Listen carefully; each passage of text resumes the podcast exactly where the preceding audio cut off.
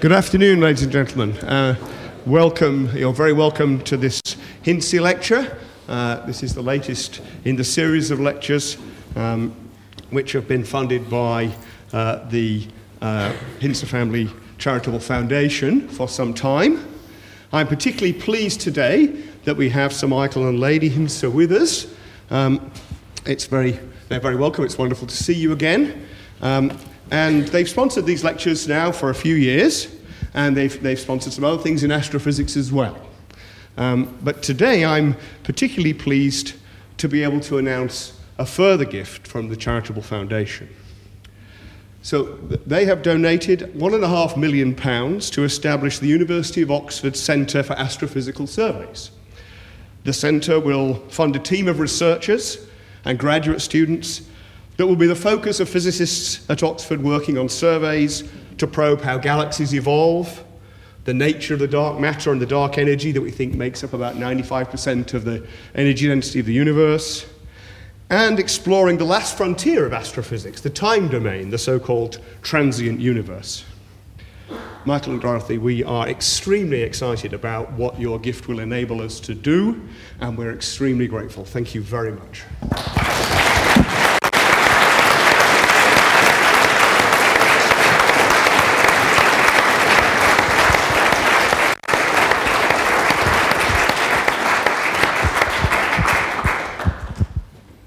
So, uh, so now we move on to the business of the day.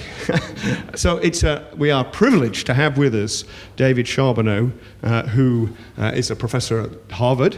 Um, he did his undergraduate t- degree in Toronto and got his PhD at Harvard, uh, and he was awarded the Robert J. Trumpler Award of the Astronomical Society of the Pacific for that work, which was on the, uh, trans- the, the work on extrasolar planets Uh, focused on transit, transits of those planets. So he um, characterizes exoplanets using uh, these distant, uh, using transits as, as the tool. And in fact, during his uh, PhD in nineteen ninety-nine, he actually used a four-inch telescope to make the first detection of an exoplanet eclipsing its pr- parent star. This yielded the first ever constraint on the density of a planet outside the solar system, finally confirming that things that had been seen in the wobbles of radial velocity were actually planets. So this was a fantastic first. Now firsts are things you have to be very careful about claiming, and this is one first which David is universally acknowledged for, but I'm, uh, you know, the, the amazing thing about David is that there is yet another first, which is that in a pioneering study, he's used space-based telescopes to undertake the first studies of the atmospheres of exoplanets, um, use, using Hubble Space Telescope to study directly the chemical makeup of the atmospheres of exoplanets, and finding the, so this is obviously on the route to discovering habitable worlds.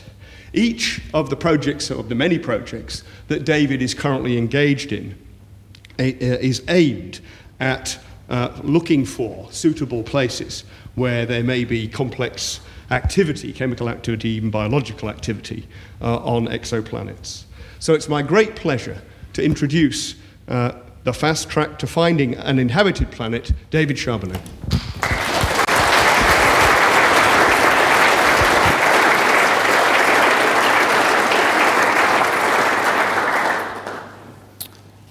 Are you ready? Okay, uh, I want to begin uh, by thanking uh, the Hintze family and um, the, the uh, University of Oxford for this for this wonderful opportunity. I've had a great visit here. I'm staying for most of the week, uh, and just the opportunity to uh, talk about this exciting field to my colleagues has been wonderful. I want to spend an hour and share it with you. I'd like to make the case that uh, that we are alive at a very special moment in human history. Uh, there is this incredibly uh, exciting field which uh, really was born in astrophysics, but is just about to move outside of astrophysics into the much broader scientific domain. I'd like to tell you what we know and what we can hope to learn, and I'd like to answer your questions, okay? And we're going to begin at the end of the title. This, this is not actually a period for the title. That, that's actually an image. And then the image was taken about a year and a half ago. Did any of you see this uh, with your own eyes? Yes, what is that black dot in front of the sun? It's Venus, right? So that's a real picture. And of course, uh, Venus passed uh, in front of the sun in two thousand four, it did it again in two thousand twelve. Uh, if you missed it, I have terrible news. You're, you're, uh, unless you're very young, you're, you're not going to catch the next one. It's in about one hundred three years from now. Um, but the transit of Venus uh, really, uh, I hope, puts in your mind the geometry that I'm going to talk about today. When we get to see planets pass in front of their stars, both in the solar system and outside of it, we get unprecedented access to their physical properties. And moreover, a very special opportunity opens up. So in the case of Venus, it told us about the relative, well, the actually the absolute sizes in the solar system, the size of Venus. And then in seventeen sixty-one, something very interesting happened, which is that a Russian scientist by the name of Lomonosov was observing the transit of Venus, and he noticed that just before Venus was entirely within the disk of the sun, here we've zoomed in on Venus. Venus is the big black circle, and you're only seeing a tiny portion of the sun. And what he noticed, if I just drop the lights down a little bit here,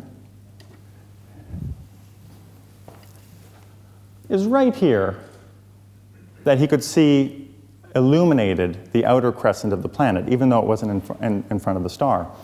And what he uh, concluded was that Venus must have an atmosphere.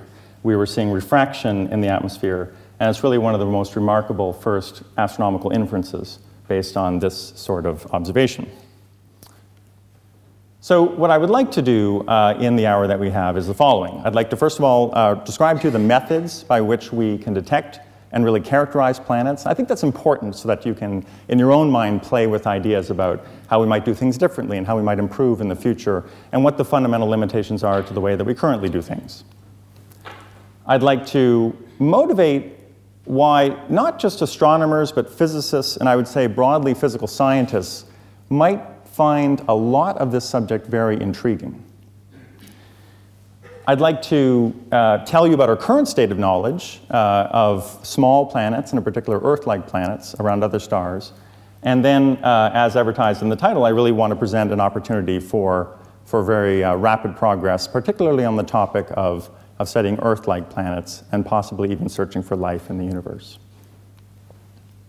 I want to, um, I want to begin by acknowledging my research group. Uh, these are the recent alums as well as the current group members. Uh, I don't have time to share all of their results today, but I want to highlight a few individuals. Um, so recent graduates are Sarah Ballard and Zachary Berta, and then uh, a long-term member and now a, a, a permanent scientist on the Smithsonian side uh, is Jonathan Irwin, as well as contributions from Francois Fressin and Courtney Dressing. And then importantly, I want to acknowledge the funding, which is from the National Science Foundation, from NASA, from the Packard Foundation, and from the John Templeton Foundation. Okay, so how do we go and find planets? Well, uh, I, I know that you're not all astronomers, but perhaps you've met a few astronomers, and you might find them to be, well, let's say clever, but sometimes indirect people. And so our methods are clever, but indirect. The first uh, method really came about it successfully in nineteen ninety-five, and that's the Doppler method. So the idea is we don't see the light from the planet directly, but we can measure stars very accurately. So we measure the apparent speed Uh, with which a star is moving towards us or away from us, and we monitor that over time.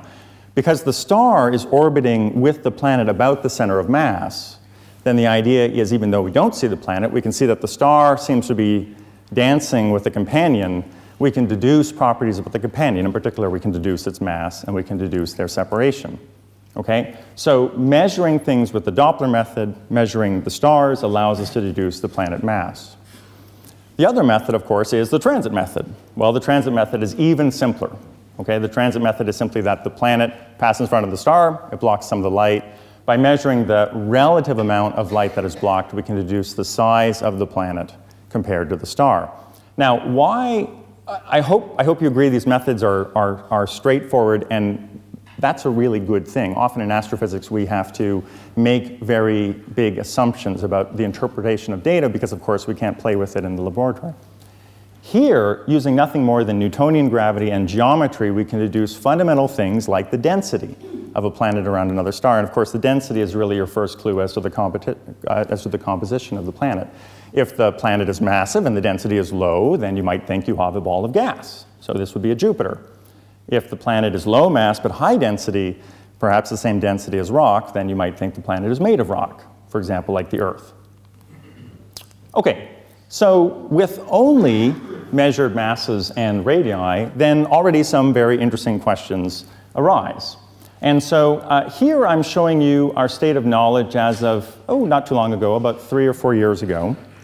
Uh, and what I've done is I've taken all the planets that were known at that time. So these are all the planets that have been discovered after roughly ten years of, of work, uh, but leaving out the most recent results, which of course will be the real topic of discussion today. And I've plotted every planet as a red dot, and I'm showing you the radius of the planet, and I'm showing you the mass of the planet. So just to orient you, this is five times the size of the Earth, ten times the size of the Earth. Jupiter is eleven times the size of the Earth, okay? So there's Jupiter. This is the mass of the planet. This is the logarithmic scale. One times the mass of the Earth. Jupiter is about three hundred times the mass of the Earth, so it sits right up there. Now, uh, many of you are physicists, and uh, you probably think you understand hydrogen. So, uh, for example, a planet like Jupiter is really a ball of hydrogen and helium, and so based on the mass of that ball, you should be able to predict the radius. That simply uses the equation of state of hydrogen and helium. Okay, it's a basic physics problem. Well, uh, unfortunately, exoplanets don't seem to, to agree with us. So one of the first mysteries that arose when we started finding large planets around other stars was that they were too big, and this is a very major problem. It remains unsolved to the current day. These are the positions of uh, the planets that we did, that we do know about. Uh, this is the size of an object as a function of its mass. Something up here is somehow inflated. It's much puffier than basic gravity and the equation of state should predict. So at large masses, the planets are larger than the equation of state of a hydrogen-helium mixture would, would really physically permit. So perhaps you might find that intriguing.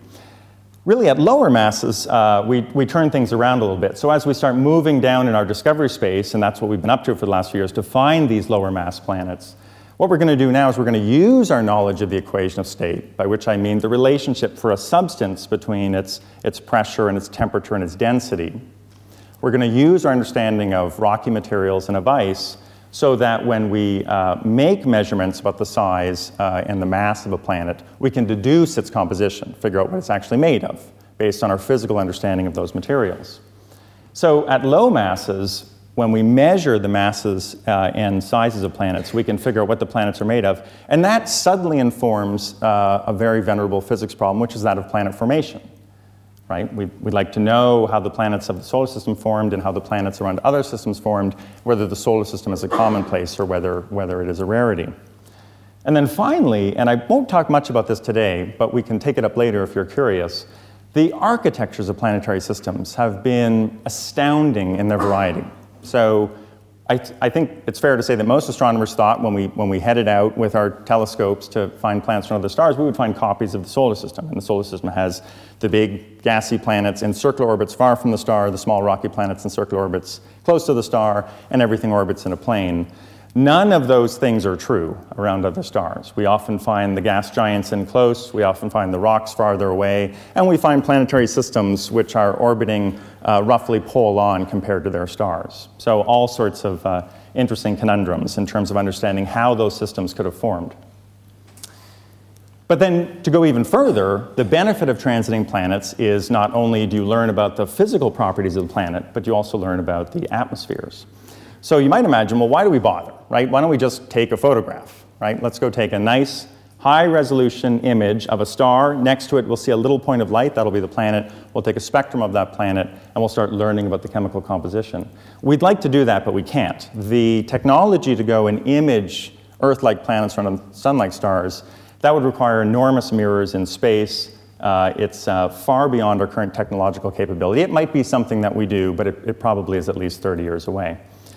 This talk is about the future, but it is about the immediate future. And so what I'm going to outline today is a, is a, is a fast-track approach that uses the inspiration of the transit of Venus. The idea is we don't have to wait for an image of the planet next to the star. Uh, but instead, we can wait for the planet to pass in front of the star. So when the planet goes in front of the star, some of the light passes through the atmosphere of the planet. And then imprinted on that light, what we can do is you can take uh, a spectrum of the star before the planet's in view. You wait for the planet to come into view, take the same spectrum, and you, and you subtract them. Okay? And the new features, the new absorption features that appear in your spectrum, tell you about the chemical elements, the molecules and atoms in the atmosphere of the planet. Okay? And that's the method that has been so productive, at least for larger planets, uh, for, for the past decade. And so uh, what I won't talk about today are the uh, enormous um, work that's been done to try to detect atoms and molecules, uh, even infer the presence of clouds, and even winds. We can even learn about the weather patterns on planets orbiting other stars. Okay, but I think, I think we can also uh, draw some additional inspiration uh, from thinking about uh, going after these sorts of ideas. The first one is, um, I've been, I've been amazed at the really innovative optical experiments that have been designed by my colleagues uh, in uh, laser physics and advanced uh, high contrast ratio imaging, uh, and really pushing a lot of our understanding of light and how to control and manipulate light Uh, to, to really go after some of these exciting questions. So perhaps you find that intriguing. And of course, perhaps it's obvious, but uh, I think I see in this geometry, I see a way for us to go and make some progress on the question of life in the universe. And I think it would be thrilling to, to make even some modest progress in that regard.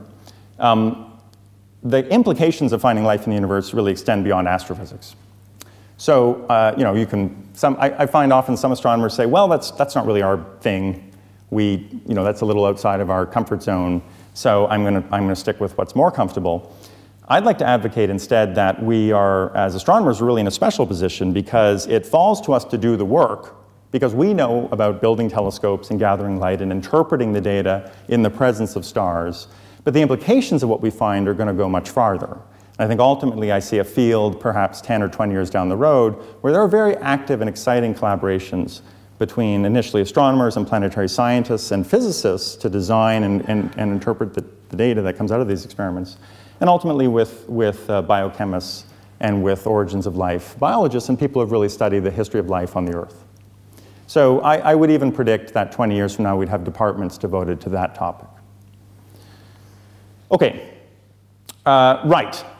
The field is moving very quickly. How quickly? Here, here's how quickly. So if we look back just about a decade, there was one transiting planet, and we had just learned how to study its atmosphere. Zooming ahead to last year, the count is now that there are three hundred fifty such planets. Well, actually, there's three thousand five hundred, but if you're stingy about it, I'll give you the three hundred fifty. Those are the ones that appear as individual published planets in the literature. But really, we're, we're, we're talking of at least three thousand or four thousand planets. And the number is growing at an incredible rate. And we've studied the atmospheres now for almost one hundred of them. The way that we've done those atmospheric studies is using the, not, not really building purpose uh, instruments, but actually using the most powerful telescopes ever constructed for, for, this, for this science case. And so, for example, uh, the European Very Large Telescope is a, an array of four telescopes, each uh, eight and a half meters. Uh, and uh, it is arguably the most powerful observatory ever created. It has done uh, groundbreaking work really getting at the atmospheres of these planets. Similarly, in space, we have the Hubble Space Telescope and the NASA Spitzer Space Telescope. Uh, those, uh, because you're out in space and because you don't have to worry about looking up through the Earth's atmosphere, you get a very clear view of the atmospheres of these other planets. And those have really allowed us to make uh, penetrating insights in, into the chemical compositions of these worlds. Okay, so the story so far is that over the past decade, we've gone from knowing nothing about planets around other stars to knowing a great deal about large planets, both their densities and their atmospheric compositions. Hmm, let's think ahead. Well, many of us are currently engaged in building the next generation of large telescopes. So, for example, the European community is investing one billion euros into building the European Extremely Large Telescope. This will be the largest and most powerful ground-based telescope ever constructed. It'll be an enormous collaboration between uh, um, uh, a community of perhaps, what, a thousand scientists all told. Uh, it'll be located in Chile. And uh, just for scale, there's the telescope That's a truck, okay? And we're really going to do this, okay? So uh, what about space? Well, in space, one billion euros doesn't get you very far. So the, the, the, the community, particularly NASA, is spending eight billion U S dollars to build the James Webb Space Telescope. Now, I'm not, I'm not bragging about these sums of money. We do a very good job, I think, communicating to the, the community, and I, by which I mean the non-scientist community, the broader community, about why these, why these telescopes are so important for everything that we do. What I'm going to do in this talk is I'm going to look at these observatories and think, is there an opportunity to do for Earth-like planets what the current telescopes did for gas giants? Right? Because we're going to have more capability. These telescopes can, can gather more light. They can see more deeply into the atmospheres. Maybe, maybe we can really go after something um, truly revolutionary. Okay, so what's the challenge? Here's the challenge. Do you see it? This is a picture of the sun and the Earth in front of it. Right there, okay? So uh, compared to the sun, the Earth is very, very small. Well, okay, it's not a real picture, right? That would be really hard to take. Uh, I made it, uh, but uh, it's to scale. So, um, although actually, actually, you know, we do have robots that can out in space that actually can take these observations now. So um, uh, this is just a mock-up, but it is to scale. Okay. So when you were looking at Venus, Venus looked big because we're actually closer to Venus than the sun, right? The first image. But here I'm saying if we, if you backed away from the vista of another uh, solar system and you gazed, then you would just see the geometric uh, radii. Uh, and, and you would learn that the sun is uh, very big compared to the Earth, and not only that, but in fact the sun has these other spots which are themselves about the size of the Earth. So it's a really difficult problem. So that's why, until recently, we haven't been able to even find these planets by the transit method. You have to be very good at measuring the light of stars to even see the very, very small amount of light that's blocked by the passage of such a planet, especially in the presence of other spots and things that are, that are messing up your data. So uh, the revolution came with the NASA Kepler mission. Uh, it was a four-year mission. It launched in uh, two thousand nine. It was the vision of a scientist uh, named Bill Borucki who lobbied for it for twenty years. It was rejected five times before being selected. I think it's fair to say it, uh, you know, so if you're a graduate student, draw inspiration from this, okay? He really fought for this, and I think it single-handedly revolutionized our understanding of rocky planets around other stars.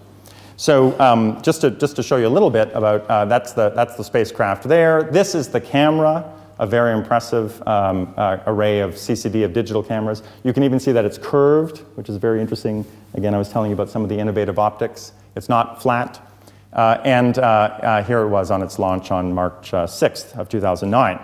Okay, so what was the idea behind Kepler? The idea was if you put a large telescope in space and you stare at one patch of the sky uninterrupted for, say, four years, then you would be able to actually see the passage of Earth-like planets around their stars, right? The Earth takes a year to go around the sun. You'd have to look for four years at the same star so that you would see three or four of these transits, and you'd have to have a big enough telescope and be out in space so that the quality of the data was sufficient so that you, you could actually believe it when you saw this little blip.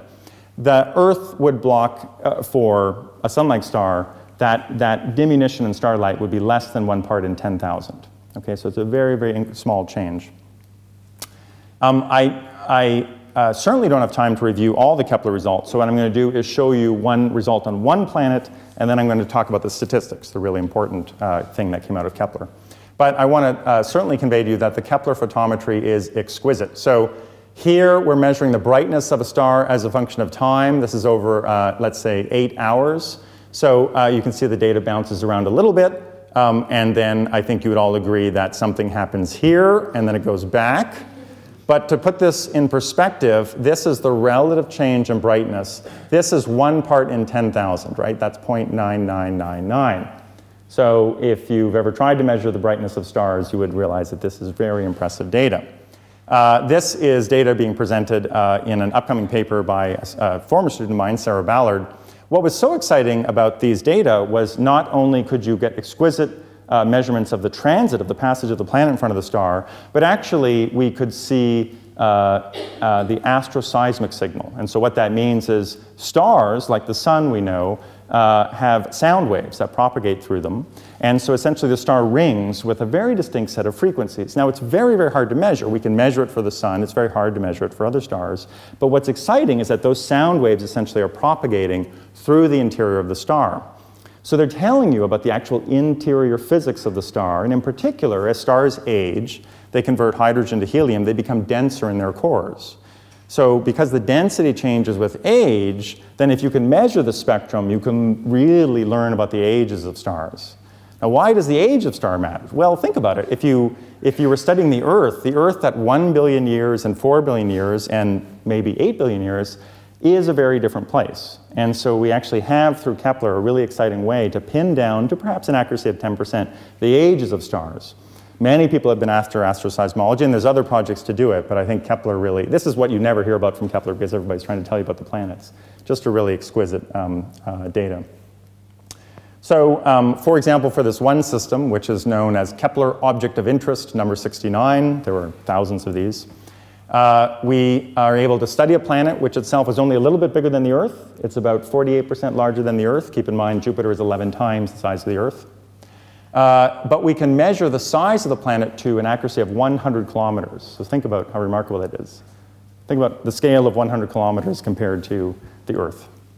Uh, and importantly, we can figure out the age of the system. In this case, it is six point six billion years. And these are five times more accurate than, than have been done for other systems, and many times more accurate than, than what had been done without Kepler. Okay, so we have a way now to very precisely get the, the, the measurements of the sizes of planets. How do we go and actually figure out their densities? Well, we need an accurate way to go and measure their masses. So actually this year I'm on sabbatical at the Geneva Observatory. The reason I picked this year is because for the last six years we've been building a spectrograph together with our U K partners and with the Italian partners as well, who own the telescope where we host this instrument. The HARPS North spectrograph is uh, a very stable spectrograph. It's, uh, you, you, you can't even really see the details because it's all locked inside of this giant Dewar. Um, here it's been pulled back to expose some of the optics. What it is able to do is make extremely precise measurements of the speed of stars as a function of time. And in particular, we want to be able to measure the wobble of stars due to an orbiting Earth-like planet. So when I was a graduate student, not, not that long ago, Uh, we were able to measure the wobbles of stars to about ten meters a second. Currently, the cutting edge is about one meter a second. If we can do another factor of ten better, then we can get to true Earth-like signals, right? Earths are, the Earth tugs on the sun at the level of about ten centimeters a second throughout the year as it orbits around. And so uh, HARPS North uh, is now uh, just started operations, and I wanted to show you a first uh, result from it, uh, which we published just a few weeks ago. So again, if we really zoom in on the mass radius plot, here I'm showing the radii of planets and the masses of planets. The plot I showed you before would have extended up through three stories in this building. Okay, here we're just really zooming in on the lower part. And here we have the Earth, that one Earth radii, one Earth mass. We can see that people have been working their way down to find true Earth-like planets, but just a few weeks ago, we published this guy, which is really uh, getting close. It's only ten percent uh, larger Uh, than the size of the Earth, and that uh, is um, uh, uh, published in uh, two papers in, in Nature. That was Kepler seventy-eight. Okay, so uh, what do we learn statistically from Kepler? Okay, so I, I showed you one particular system. I said the data was exquisite. Well, really what Kepler did was it broke open the piggy bank and just revealed thousands of small planets to us, which now we can go and characterize and understand their properties as a population. In particular, what Kepler showed us was if you show the number of planets per star, once you correct for all the biases of your survey, I'm not going to go into that, then uh, as you march down in size from eleven times the size of the Earth to four times the size of the Earth to two times the size of the Earth, the number of planets per star goes up and up and up. So uh, we have learned that small planets are much more common than big planets, at least in these relatively short orbits in the initial uh, Kepler data. Uh, and importantly, the galaxy is full of planets that don't exist in the solar system. Okay, so this plot is telling us that the most common kind of planet in the galaxy is about two and a half times the size of the Earth. Now, in the solar system, you have the Earth, which is one times the size of the Earth, And then you have uh, Uranus and Neptune, which are roughly four times the size of the Earth. So this is very strange. We really don't know what these planets are, but the great thing is we can go and figure it out through our instruments. We can go and figure out what they're actually made of, perhaps even study their atmospheres and understand how they came to be, and perhaps why we don't have them in the solar system. Okay, so uh, now the big question you might be asking is, okay, what did Kepler tell us not just about Earth-sized planets, but about Earth temperature planets? So what did we actually learn about planets that are the same size and temperature as the Earth, and therefore might actually, for example, have liquid water on their surfaces and might host life? Well, uh, this is a study that was published uh, just a month and a half ago by Eric Pettigura and uh, colleagues at uh, Berkeley. And what they did is they took uh, the data for the forty-two thousand best Kepler stars, and they searched for all the planets in those data, and then they're showing you the properties of the planets. So they're showing you the size of the planet, and they're showing you the amount of light that the planet receives. So if the planet receives the same amount of light as the Earth receives from the sun, it would fall on this line.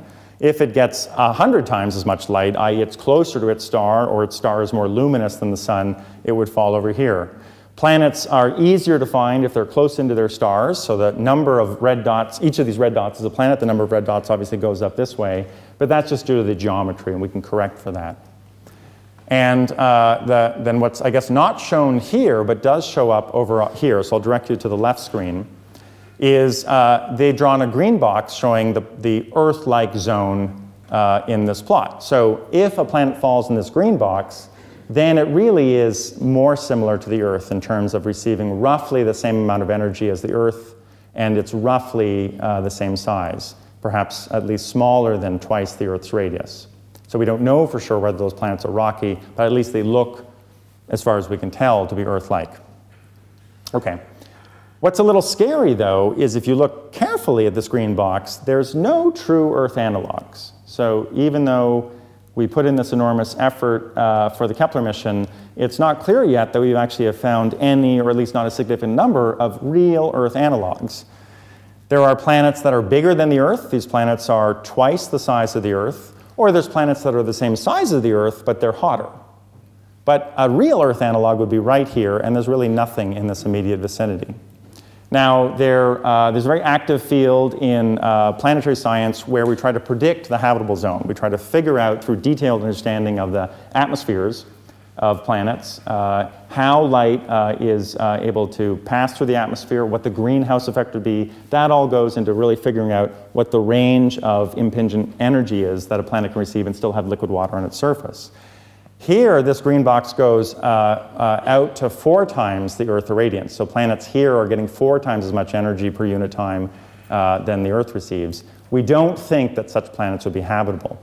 And so what they have to do is they have to take the population of larger and hotter planets and extrapolate. Extrapolation in astronomy is usually disastrous, but uh, they did it anyway. They were very honest about it, uh, and they concluded that about five to ten percent of uh, of sun-like stars have an Earth-like planet, but they didn't really measure them directly. They had to guess by projecting forward the, the data from larger planets.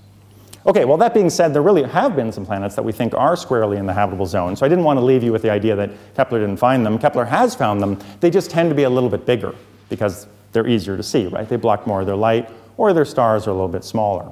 And I'm showing you one such system. This is Kepler sixty-two. So Kepler sixty-two, uh, here are the uh, one, two, three, four, five planets in the Kepler sixty-two system. And here, drawn to scale, is the solar system. And uh, in particular, the outer two planets in Kepler sixty-two, sixty-two F, and sixty-two E probably do have temperatures very, very similar to the Earth. The only trick is they're about fifty percent larger. And we really don't know if that's a big ball of rock or really a mini Neptune, which would have lots of gas and uh, ice, and really wouldn't um, produce a, an ocean of liquid water as we know it. Okay, so um, so let's look ahead then at the Kepler planets. Okay, so so I, I hope this news is exciting. Kepler has has found thousands of uh, small planets. Presumably many of them are rocky. We can figure it out using our, our spectrographs. Um, uh, what are the prospects for really going and uh, studying the atmospheres of these planets in the way that we'd study the atmospheres of gas giants? Okay. Well, I would say uh, in terms of transit detection, that works, right? We know how to find them. That's what the Kepler mission did. Uh, measuring their masses, uh, yes, we can do it. That was the HARPS spectrograph that I showed you. It's going to be tough, but I'm, I'm pretty sure we can pull it off. Um, but uh, I'm, I'm sad to say atmospheric characterization is going to be a no-go. Okay, so for the actual Kepler planets, we will never know about their atmospheres. We will never know whether the atmospheres have oxygen or carbon dioxide or whether there are clouds. We'll never really get into that, that uh, interesting uh, understanding. And the reason is the design of the Kepler mission was meant to deliver really robust statistics, which meant it had to look at a lot of stars, and so almost all the stars are very far away. Kepler had a fixed, had a field of view, and so the typical stars that we're studying in that field of view were much farther away than the, than the nearby stars to us. And so even though we have powerful telescopes that will allow us to study planets orbiting nearby stars, Kepler didn't find those. It found a population of distant planets. It studied one hundred fifty thousand stars, so it was great for statistics, but the individual planets are really beyond the reach of any foreseeable telescopes. So we need to do a little bit more. So what is the way we follow on to the Kepler mission to really go and pursue this idea of actually characterizing Earth-like exoplanets? Okay, so uh, a, a big part of my time over the last few years has been uh, what we hoped would be the answer to that question, which was the TESS mission. TESS is a smaller mission. It is uh, more rapid construction. It's cheaper than Kepler. Uh, and what it's meant to do is to take the legacy of Kepler, that Kepler told us about the rates of occurrences of planets, and actually go and look at all the nearby stars. So look over the whole sky and actually find the planets that we know must be there based on statistics, but actually find them around the closest stars so that we can go and characterize them in detail, really measure their masses, really go and study their atmospheres. After much work, uh, TESS was selected through a, a very uh, stiff competition. Uh, it will, uh, construction is underway. It's a very, it's, it's called the Explorer program in NASA. The idea is keep it cheap and launch it quickly, make sure it works. Uh, launch in twenty seventeen. It's a two-year mission, so it spends one year looking at the northern sky, one year looking at the southern sky, uh, and can possibly be extended. And it looks at five hundred thousand of the closest and brightest stars. So these are as good as it's going to get. These are the very bestest stars for us to study. Uh, if we take the results from Kepler, we predict that TESS will discover one thousand small exoplanets, but they will be, unlike the typical Kepler stars, very close to us and amenable to study. Really go in and, and learn about uh, both their physical properties of the, of the bulk planet and of the atmosphere. Okay. And so just um, uh, to, to show what that opportunity is going to be a few years. Oh, and, and very importantly for TESS, uh, the data are not uh, proprietary in any way. So if this is intriguing to you, TESS uh, gathers the data, finds the planets, and immediately makes them public so the entire world community can go and study uh, these uh, planets in detail. Okay. So um, just, to, just to put the impact of TESS in perspective, so um, this is the current state of knowledge. So these are all of the known transiting planets uh, that orbit bright stars. If you're an astronomer, uh, bright here means tenth magnitude. If you're not an astronomer, bright means uh, bright, okay? These are just the really close bright stars. I won't get into the screwy systems that we got left, the Greeks left us. Anyway. Um, okay, so uh, here I'm showing the radius of the planet. So uh, all of the planets we know about, with a few exceptions, are big, right? Uh, th these were the gas giants. Remember, all the Kepler ones don't show up here because they all orbit faint stars. These are the ones that have been found with those four-inch telescopes and so on. Uh, and I'm showing their orbital period. And the idea is they're also tucked in very close because we found them from the ground, and you only get to look for, you know, a few nights, and then there's clouds, and it's hard to do. After we fly the TESS mission, uh, this will be the planets that we, these will be the planets that we have to study. So the red dot is, are, are the simulation of the population of planets that uh, TESS will provide. Of course, we don't actually know which stars they will orbit yet, but this is the right number. And I hope you're left with the understanding that there'll be a very large amount of planets uh, uh, for us to go and train all of our telescopes on. Um, some of these will even be in the habitable zone, okay? So. Um, Uh, typically, um, TESS will find planets that are very close into their stars, but it will find some that are even a little bit farther out. And those, for some kinds of stars, will actually correspond to temperatures that allow liquid water, as I'll show in a moment. Okay, so um, uh, very good. Now we've got we've got uh, the Kepler results. We're now uh, we've got the next big thing, which is in twenty seventeen. That's not too far away. Um, uh, what will TESS do in terms of the question of Earth-like planets? Will TESS really provide the targets that we need? And here I want to use the one other trick that I have. So So the problem with Kepler was that, uh, the first problem was that the Kepler stars were too far away. The other problem with the individual Kepler stars was that they were all like the sun. Okay? The sun is really big, and the sun and the, and the Earth compared to the sun is really, really small. So if you actually want to study the, not just find this planet, which is what Kepler had to do with, you know, a six hundred million dollar ten-year investment, uh, but actually study its atmosphere, uh, you really have to uh, figure out um, a way of making the problem easier for you. And so here is the trick that we can play. Uh, I don't know if it's happened to you. When I was in high school, uh, my science teacher uh, lied to me. Did that ever happen to you? It's a lie. It was a lie. My science te- well, my science teacher meant well. What my science teacher said was, uh, the sun is an average star. Right? So how many of you actually, well, you don't show your hands, but probably many of you think that the sun is an average star. Okay? The sun is not an average star. The sun is a very, very strange star. It is much more massive. It is much more luminous than most stars in the galaxy.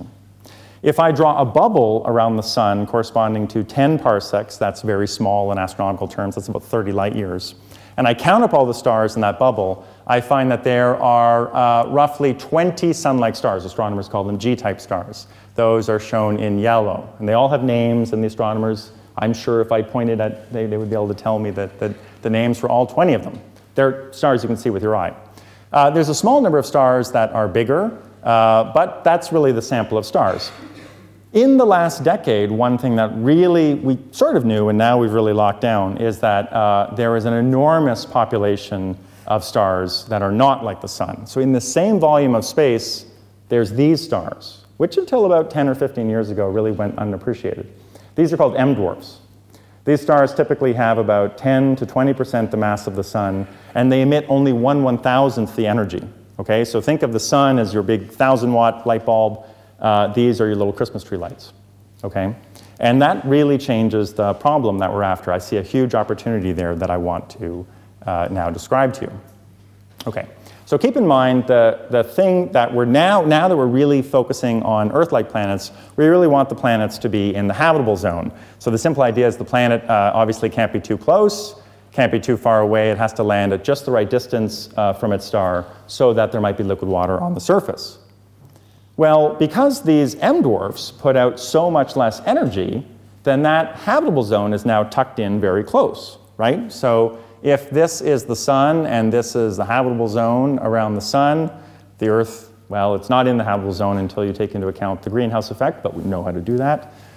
Uh, it would be to scale, this is how the situation would look for an M star. Okay, and keep in mind, this isn't just some quirky little star. This is the most common kind of star in the galaxy.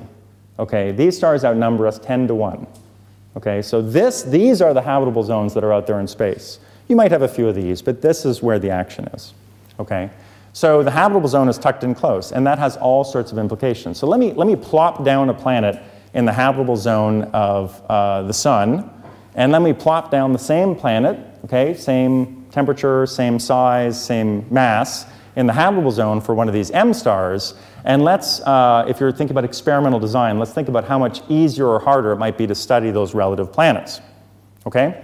So, um, first of all, the transits are deeper. So what I mean is when that same planet now passes in front of a much smaller star, it blocks proportionally a lot more of the light, right?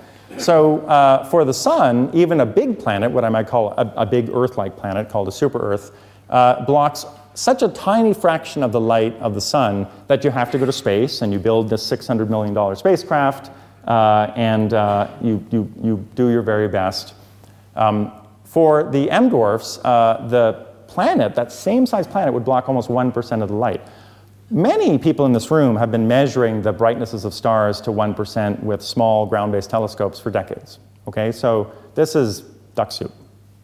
The next uh, point is that transits are more frequent, right? So since the habitable zone is tucked in close, then instead of taking a year for that planet to go around, it goes around, uh, oh, I can say fortnight, in a fortnight.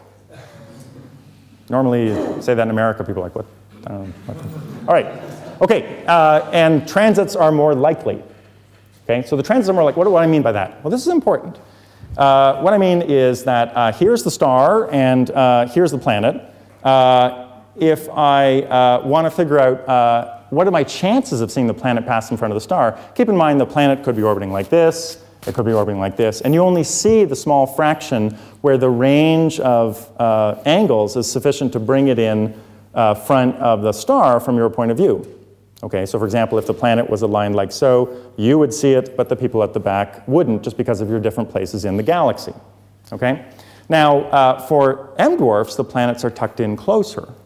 Okay, so there's a wider range of angles that now bring it in front of the star. And so that means that of the planets that are out there, actually a much higher fraction of that population transits.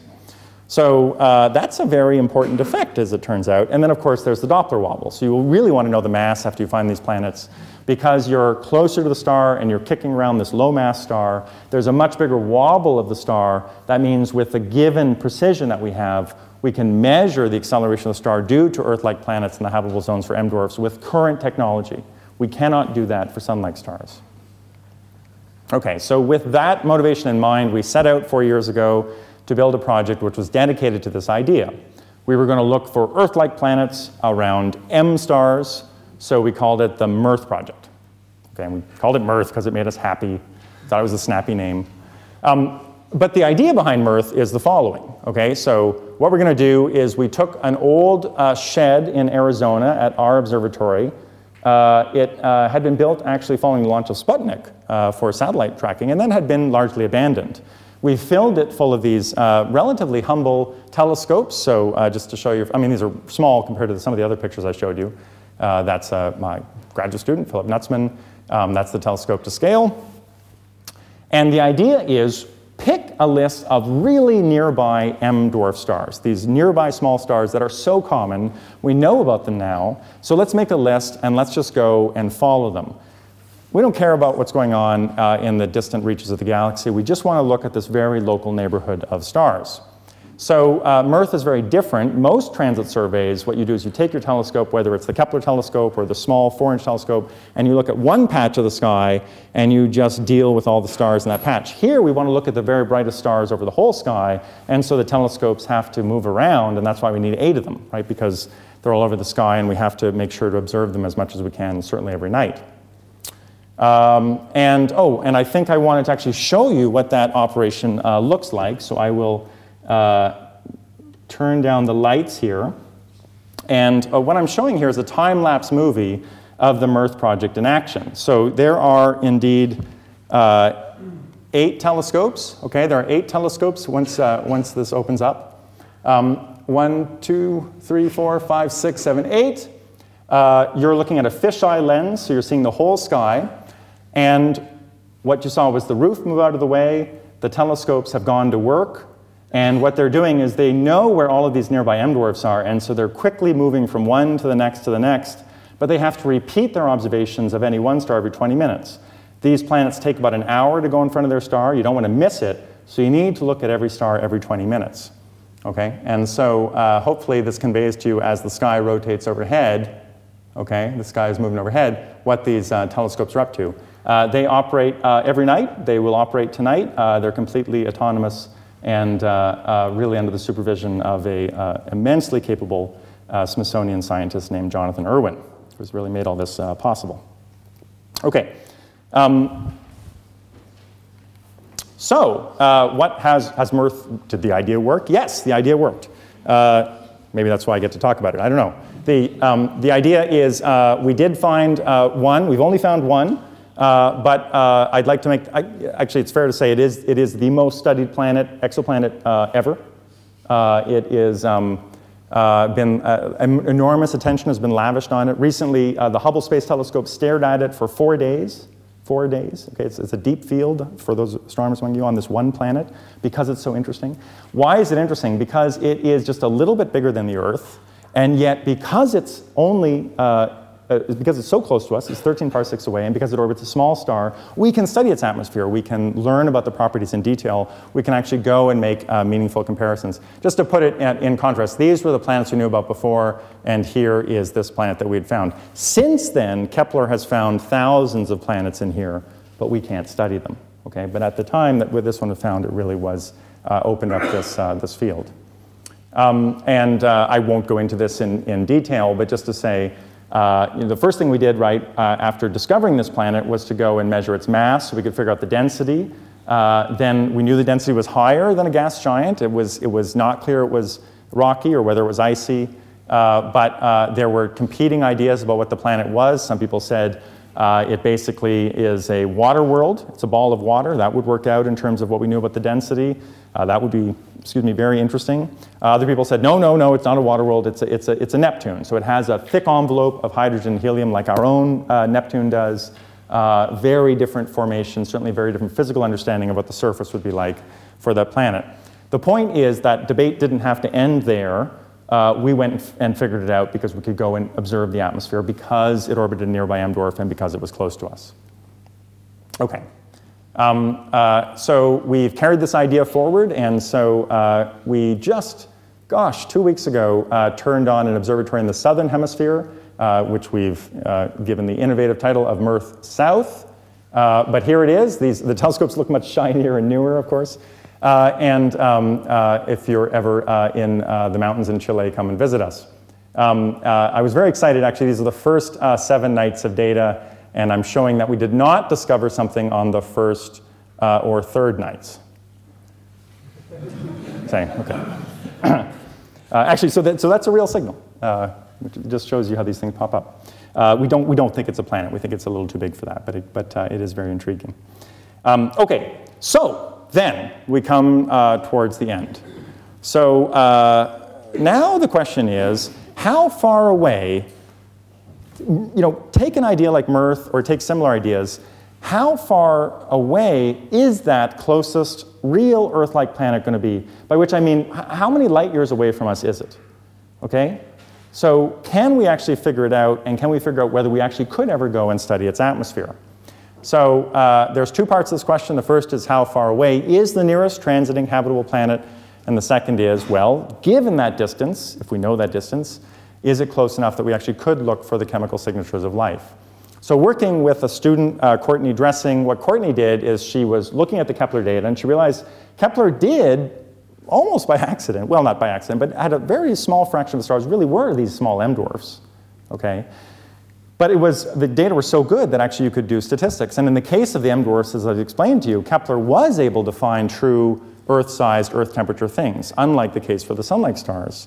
So what Courtney was able to do was look carefully at the stellar properties. We had to make a number of uh, important corrections, uh, and then go and actually say, okay, how many planets did Kepler find in the habitable zones of M dwarfs, and therefore what's the rate of occurrence?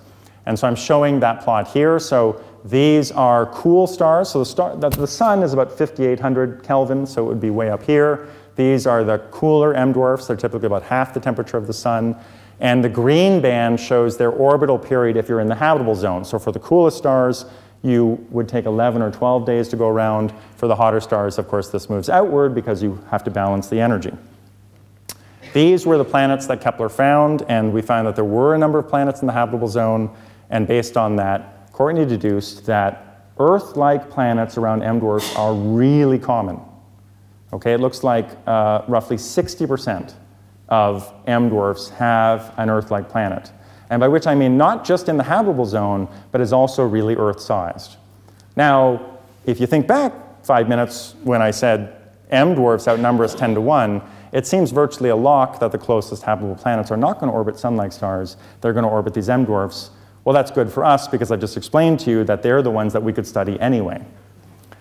Okay, so Uh, very important that uh, I say this clearly. The transiting Earth-like planets are very common. The closest one is probably eight parsecs away. If eight parsecs doesn't mean anything to you, then here's what I want you to tell your kids tonight. If you take England and you uh, uh, say, okay, I'm, I'm going to take the galaxy and I'm going to shrink it down to the size of England for a scale model. So imagine I took the Milky Way and I, I distributed it to roughly the same scale as England. Then the closest transiting, the closest one that actually goes in front of its star, the closest transiting habitable planet would be inside this building, okay? Likely inside this lecture hall, but certainly inside this building. So these, these stars are so common and they host planets with such high frequency. They are very nearby examples of Earth-like planets. We have to go and find them. Okay, second part of the question, is it close enough that we could search for the chemical signatures of life? Well, let's think a little bit about this question. This is new. I'm learning a lot about uh, what we're calling atmospheric biosignatures. does it really mean to go, for an astronomer to go and, and, and start talking about finding life on other planets, right? So uh, we have a severe limitation. We can never go to these planets. We are doing it through remote sensing. So what are the things that we would measure that really would allow us to conclude that a planet has life or likely has life, or at least compare it in a meaningful way to the geobiology, to the history of life on the Earth? Well, uh, certainly looking for evidence of oxygen would be one uh, straightforward idea. We know that the oxygen in the Earth's atmosphere is all produced uh, biotic, biologically. We don't know of any abiotic process uh, that really would allow a large concentration of oxygen on other planets. Uh, really does seem to need life, but that idea really does need to be fleshed out. Uh, certainly looking for direct evidence of liquid water, uh, analyzing the emitted light from the planet uh, to, to make sure it does have an atmosphere. Uh, and looking for other signs of biological activity, such as, well, yes, methane, produced by various processes on, on the Earth, but other, uh, what we call, broadly speaking, biosignatures. So atmospheric biosignatures refer to the fact that if you could take a spectrum of these planets, what are the molecules that you would detect in such and such ratios that really would drive you to the conclusion that there was life on those planets? And, of course, rule out other explanations. So uh, what's so exciting, and this is really happening just in the last couple months, is people are really working that problem as, uh, as experimental designers, as, as, as uh, very careful, uh, careful uh, thinking about the statistics and about the optics uh, of the telescopes that we have to really figure out if we could do this experiment. So what, what is the experiment in a nutshell? It means the following. You're trying to detect this. What is this? This is the signature of molecular oxygen. Okay, so what I'm showing here is the wavelength of light. This is seven hundred sixty nanometers to seven hundred seventy nanometers. That means red light. Okay, this is red optical light. And what we're showing here are bands uh, due to oxygen. So these are various transitions in the oxygen molecule. They are a fingerprint for oxygen. If you got the spectrum, there'd be no doubt you were looking at oxygen. The challenge is, of course, that uh, that's the signature in their atmosphere, but if you're doing it from the ground, well, we have the same thing in our atmosphere, and uh, that's shown here as the blue curve. So uh, the first trick was, well, how would you hope to see the same thing uh, that's in our own atmosphere? If you take your telescope, you look up through the Earth's atmosphere, aren't the very places uh, in wavelength space you want to look at uh, obscured?